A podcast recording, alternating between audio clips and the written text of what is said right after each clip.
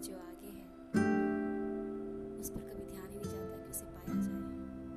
शायद इसीलिए हम उन पुरानी बातों को लेकर आज तक चलते हैं, जिनका कोई अस्तित्व ही नहीं है हमारी ज़िंदगी में, और अपने आप को यूँ ही दुखी करते रहते हैं। ना कभी आगे बढ़ने की चाह में ना कभी कुछ पाने की चाह में बस पुरानी बातों को लेकर चलते रहते हैं। क्यों ना काम किया जाए, जो आगे है उसे पा